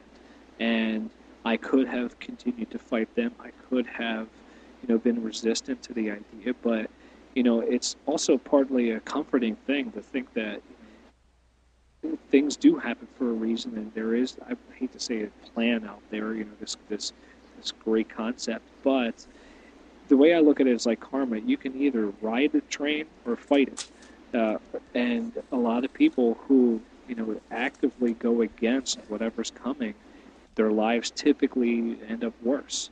And if you just sometimes you just sit back and say, you know what, it's going in this direction. Let me let it go, and you know I'll pick up the pieces after the fact, and I'll do what I have to, you know, once it's done. And that was a very difficult thing for me to accept and to even listen to. I never, you know, once I, you know, went through that atheist phase, I'm like, no, God, no, there's no such thing as faith. Things don't happen for a reason. There's chaos, blah blah blah, and everything that I was experiencing spoke against it and showed me that that approach was not right, and I refused to believe it. And I think, you know, just like with the hypnosis, it was time. I needed to do it at that time, and that's why it became available and it presented itself so quickly. For years, everyone was like, do hypnosis, do hypnosis. From 2002 to 2010, I was so resistant to it. And then as soon as I said, you know what, I need to do this, the opportunity presented itself immediately. So there's been so many times where that has happened, where things have lined up. I've been in touch with people who I needed to get in touch with. You know, things have just happened. It can't just be randomness. It can't just be chaos. Yeah, yeah, and I and I sense that too. And it just it's I I realize that you know the direction I've been moving in all these years now. Um, I just need to follow it up. You know, if I turn the clock back to 2006, like before that time, uh, I had uh, you know a set of stories, you know three or four stories I could tell, and you know they involved missing time. You know one of them even involved seeing five gray aliens in my yard in the middle of the night, and I could tell these stories in a kind of like flippant, dismissive way, like kind of huh, you know what who'd have thunk, you know, and uh, and I wouldn't, and I never entertained the idea that that I may have direct involvement. You know I, I did well, let's say I entertained the idea, but I very quickly dismissed it. Let me put it that way. But and then when I started looking into this, and it all ba- was based on a synchronicity that involved, um, uh, it's I won't go into it now, but just basically finding this bottle of suntan lotion, and the the everything that was involved in that was was so weird, and and uh, you know I'd been looking for this product couldn't find it, and then I found it on the side of the road under very odd circumstances. And as soon as I saw this bottle of suntan lotion on the side of the road, I the the voice in my head. This would have been 2006, I think. The voice in my head just screamed, "It's them," and uh, and that was like coming to terms with the voice in my head at the moment of that synchronicity was, uh, you know, what sort of started me, catapulted me into where I am right now uh, which a very innocuous synchronicity, but that voice was, uh, you know, my, it was my own voice. It was my own subconscious, you know, just screaming at me. Uh, that's the way I'm interpreting it now. But um, whew, uh, so, oh, go on. No, I, I, I just can't help but laugh because a lot of this has parallels to my own experiences. I think it, I would initially talk about these experiences like you did. I would at a cocktail party, and it's like, hey, you have a gag, you have a you know cool little uh, you know trick that you know. Hey, I've got the alien abduction story. Hey, look at me. You know, it was like this, you know, just this fun little uh, tidbit of information that you know I never really took further. So I used to approach that. It was like a parlor, you know, party trick. That's really what it was. The story was like a party trick. When I would talk to people, I didn't accept the the level of impact that it had and never accepted the seriousness of it until more, you know, much more recently. And the other thing about knowing that it's knowing that they were there, when I was on wherever I was, I hate to call it a craft because I just, you know, it still just sounds weird. But anyway, you when I was on the ship, whatever, laying on this table, I could not look at them. I knew I was not allowed to look at them, but I also knew that there were four beings. I don't know how, I just knew. It's not like I was told, don't look at us. I just knew there were four. I could hear them walking very quickly around the table. You know, I knew that there were four. Just knew it. And I knew that the one that I saw in our bedroom through hypnosis was a female and she was assigned to me. I just knew. I don't remember her saying, hey, guess what? I'm a female and I'm assigned to. I just knew it. And when I have that flashback, that memory, you know, several months after undergoing hypnosis, where I was, I got up in the middle of the night to go to the bathroom, walking down the hallway, bam, I get this memory back where I distinctly remember doing the exact same thing and stopping dead in my tracks and realizing they're in the house. And then I just backed up against the wall in fear, and the memory stops. I just knew. I knew they were in the house. And I can't describe that, but you just know. And I'm getting, you know, tingle, you know, weird feelings right now. Just you know these things. You know when they're near. You know, you know, it just you do, and I can't describe that. But and so I, I just find it, found it funny how you described the exact same approach that I used to have. I would not talk about these experiences in earnest. That would be much more of a. I like that you flippant, you know, joking party trick type of thing. Uh, now it's dead serious, and you know, it's I see it in a completely different way. Yep, yep, and uh, uh, yeah, yeah, it's it's been hard. Hey, you told a story, and I may be getting this wrong. Did you tell a story about being in a hallway and having some sort of like floating experience? No, nothing ever with floating. Um, I well, the, the two things, the, the memory when I explored hypnosis, I remember seeing there were four, excuse me, two to three people standing in a hallway with blank expressions on their faces. They were naked, but they were waiting to come into the room that we were in. Uh, but then the memory that I just described, where I knew that they were in the house, was the only thing I knew about in a hallway. Nothing ever about floating. Okay, I mean, I'm just, I just, was, I had some, I just was remembering something. I must have remembered incorrectly. Great. Um, uh, the now you, you know, you you you seem like a very pragmatic guy. You know, doing the this kind of research, but also you've explored it using um, psychics and people with like intuitive abilities. Well, uh, I not so much really explored it, but a lot of my early uh, work was done with ghost hunting, and a lot of my friends at the time had you know, different abilities. They could either perceive auras, or they were mediums. They could pick up on people's energy, etc. So a lot of my early ghost hunting I would do with people of that nature. I think that the experience that you're talking about is the one where I went to a party where there were a whole bunch of Reiki healers. Is that where you're going? I think so. Yeah, yeah, yeah. Yeah, that wasn't really anything to do with investigations. That was just we went to a friend's house where all of the people had to be happened to be like Reiki practitioners, and it was at a time in my life where I was still, you know, the party trick type of thing. Like, hey, I got this cool story, experience, whatever, and I was looking for information, but I really wasn't ready for it. And what essentially happened is I had one of the healers look at my leg. You know, we'll all find ourselves in a different room. Like, hey, check this out. And he's like, well, this is really weird. He picked up on like a hole in my energy, in your aura. There was this like a void of energy where this object was in my leg, which he had never seen before. So I'm like, well, that's interesting. And I gave him the backstory, and he really didn't believe any of it to be alien nature. He thought maybe I had a like a injury from a past life or something weird like that. And you know, like, well, can you put more energy into it? Can you try to you know figure more out about it, etc. And as he's doing that, I had a distinct feeling that something was trying to pull me like out of the chair. I was up on like a high bar stool type of chair. My feet were off the ground. I literally had to hold on to the sides of the chair to stop myself from being pulled out of it. And I was literally like lunging or lurching forward to my front left, and it like felt like something was trying to rip my consciousness out of my body. The healer was completely freaked out. He had to call for other people to come in to help ground me, which I knew nothing about Reiki healing or any energy work, anything at the time. So he brought all these other people in, and one woman said, uh, who said she could perceive auras, saw something literally like pulling, trying to pull my energy or my consciousness out of my body. And after it was all done, they, they calmed me down, they stopped whatever was happening. My wife, the girlfriend, she was We weren't engaged yet. No, we were. Whatever. Uh, she came in and she saw the look on the healer's face and how scared he was because he didn't know what was going on. It was really the first time she had seen some serious aspect of this and realized that it wasn't just all in my head. These things were real.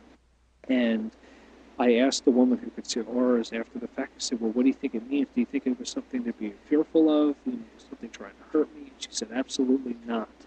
Something was trying to protect you from learning about whatever is in my leg because I was not ready. And that made so much sense, especially after talking to you today, you know, because I really did approach these experiences differently. It was just a hey, look at me, listen to my story, it's kind of cool, isn't it? Have a nice day. Compared to now, where I understand the psychological, the emotional, you know, spiritual impact that these experiences had on me, and I understand the severity of them. And I don't think that I was ready. Back then, it was a joke. It was it really was a joke, and I used it as a hey, come to my website, read about my experience. Now it's much more, hey, guess what? You're not alone. I've had things happen to me as well. So come to my site so we can all talk about it and share these experiences and understand them and be there to support each other. So it, yep, that was that. yeah, yeah. Hey, this is a question I ask every single person who comes on the show. Have you had any experience with owls? Uh, no, nothing. Okay. Have you heard of any people with experiences with owls? Oh, absolutely. I mean, through my research, I know that they, you know, people have described seeing owls and it could be a screen memory for grays. So I'm very familiar with the concept. Okay. Now, my direct experience, I feel pretty. I live in a place. I live in rural Idaho, right near the Wyoming border. I live in a place with lots of owls, but um, and I've been cataloging my owl sightings, and they are they tend to be very strange. And I feel confident that what I'm seeing are real owls. Okay. Um, yeah, and I have a story I just received an email the other day. I'm going to paraphrase it a little bit. The person really didn't give me permission to share it, but um, they were camping, uh, him and a friend, and they saw an owl at the very tippy top of a tree as they were lying on their backs stargazing, and the owl was looking at them. Um, and then shortly thereafter, a giant triangular craft like flew over them, and the meadow that they were in the, the, the, the craft would not have been visible if it was just a little farther off. Uh, you, do you know what I mean? So, so they had like a very clear view of this craft, where if the craft had just been, uh, you know, a little bit further in one direction or the other, they would not have seen it. And they also described it as being totally silent, which I thought was very interesting. Um, so that's the kind of stories I've been hearing.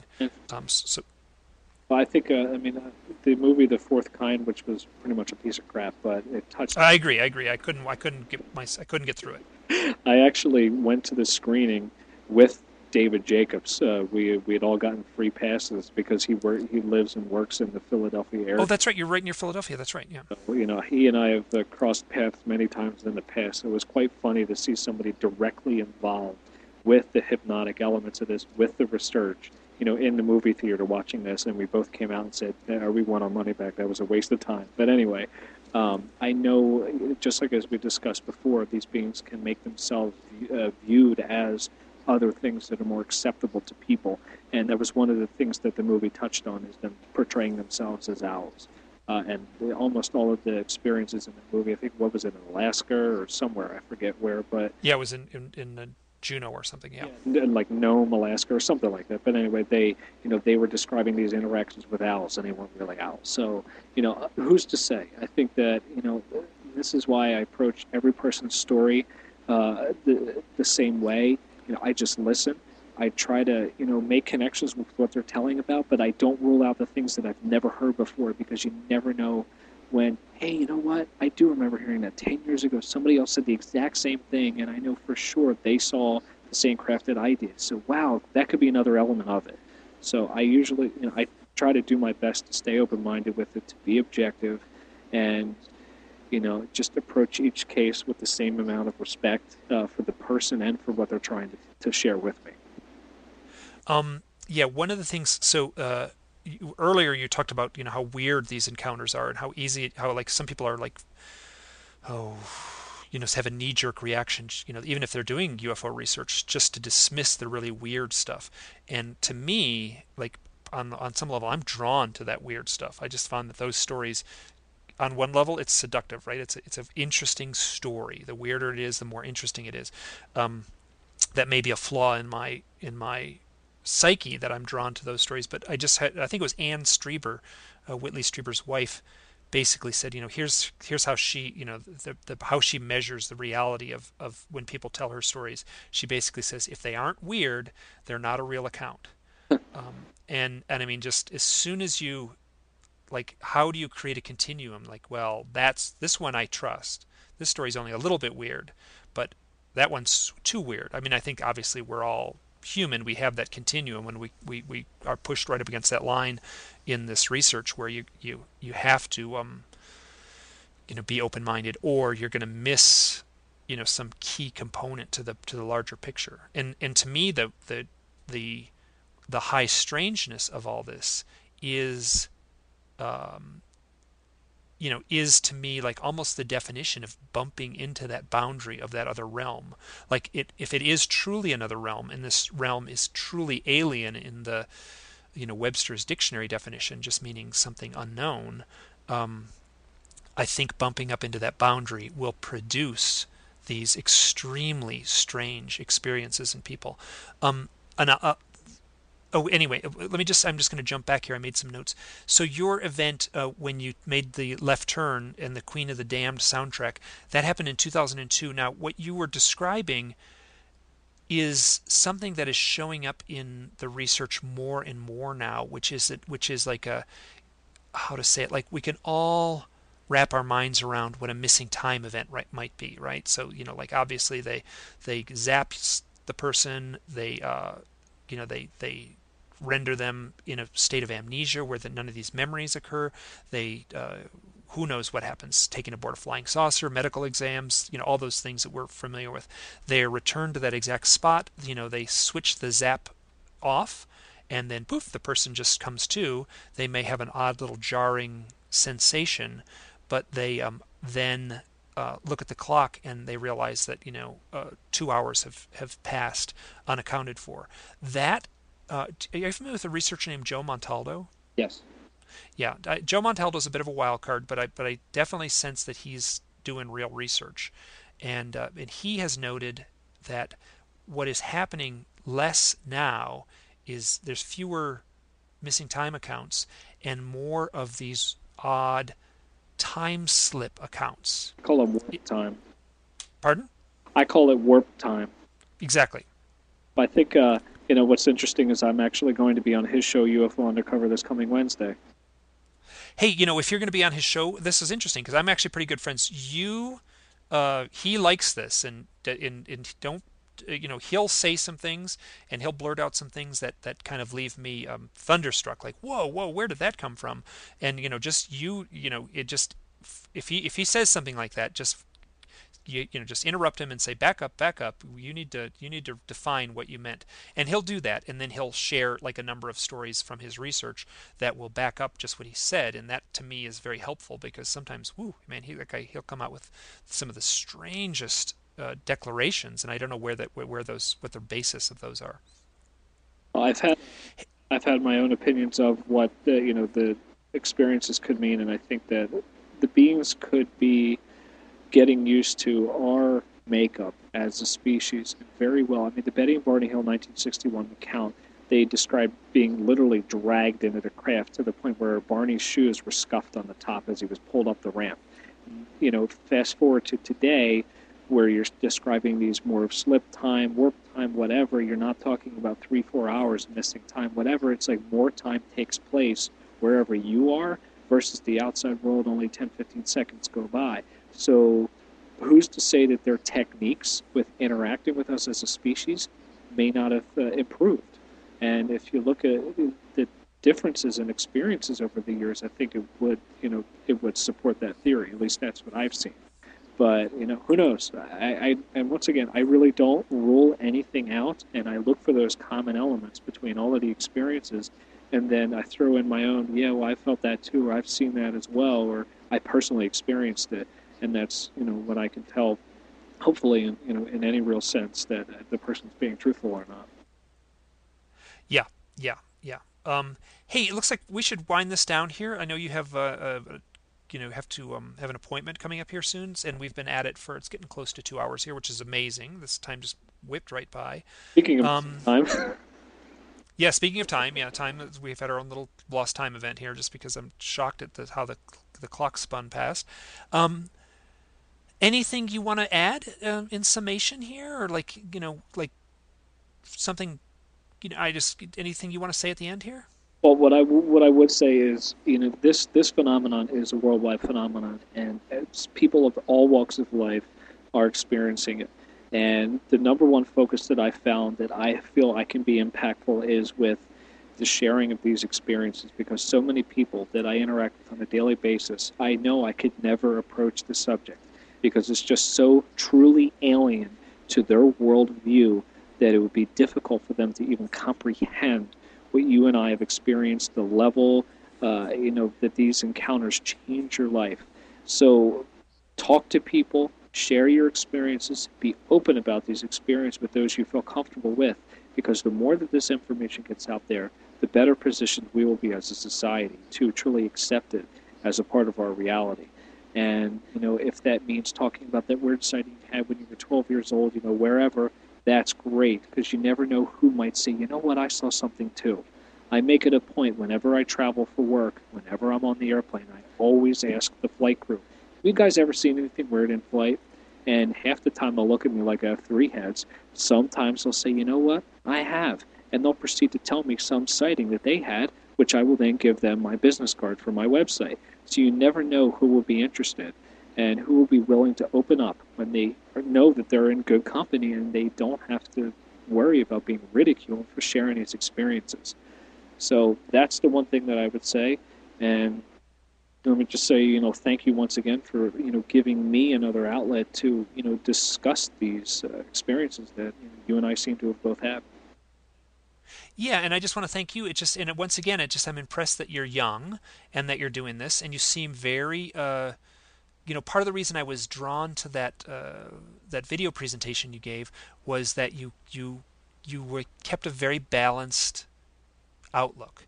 You weren't um, proselytized. I mean, there's some folks out there who, like, man, they see this as a religion, and, and you see their presentations, and it feels like you're sitting in a church, you know, you know, with listening to a heavy-handed sermon, and you did not come across that way at all. You were very balanced, open-minded.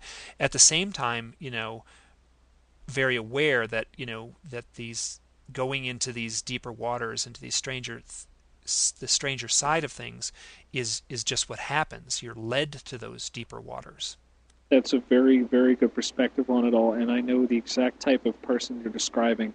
Um, actually, going to be speaking at a conference in northern New Jersey this weekend. It's the UFO ET Congress, uh, drufo.org. Oh, yep. I sure I've met him, and I know his daughter, um, Karen. Yep. Uh, I've never spoken nor have I attended his event. However, I do know that I can easily identify the difference in presenters and their approach. There's going to be a lot of people in the contactee movement. There's a lot of people who exhibit the exact behavior you've just described, where they come across as a televangelist and say, This is evidence of contact, blah, blah, blah, and they go on and on and on. And as soon as you subject any type of constructive criticism, they delete your comment or they tell you that cause, don't bother watching my videos. Who one of the speakers did exactly that on YouTube, deleted all of my comments where I identified some conventional aircraft characteristics in a video and the comment was deleted repeatedly. And you know i i just want to come in objectively see what they're presenting see what their approach is and make a determination. I already have a really good idea of whether or not i should believe the person but you know i'm going to sit through the talk and, and you know see what happens. But i know the and i thank you for your opinion of my uh, presentations as well. I think I am a very, uh, I work in the technology industry. I know how to address a crowd. I know how to do a proper presentation. So I bring all of those skills with me, but then I also convey what happened to me. It was my experience, and I don't have to prove anything one way or the other because it's coming from the heart. I went through this, and I found that works the best. And I have not made a opinion either way. Were they here to save the planet? I don't know. Are they here to blow us up? I don't know that either. All I know is what I went through, and that's what I talk about. And I really don't make an opinion either way of whether they're coming here to help or harm us. I just know what I went through. Yes, yes, and you do you do that beautifully. Hey, I just this has been this has been great. Um, I look forward to to uh, I suspect someday we'll cross paths, and um, I look forward to meeting you. And perhaps someday in the future we can follow this up with a follow up interview. Yeah, that'll work for me. Great. Um, I'll let you go, and uh, I'll continue to follow your uh, website, and then I will make sure to let you know when this gets posted online. It'll be a couple days. Very good. And once again, I appreciate the opportunity. Okay, thanks. Talk to you soon. Yep, take care. Bye now.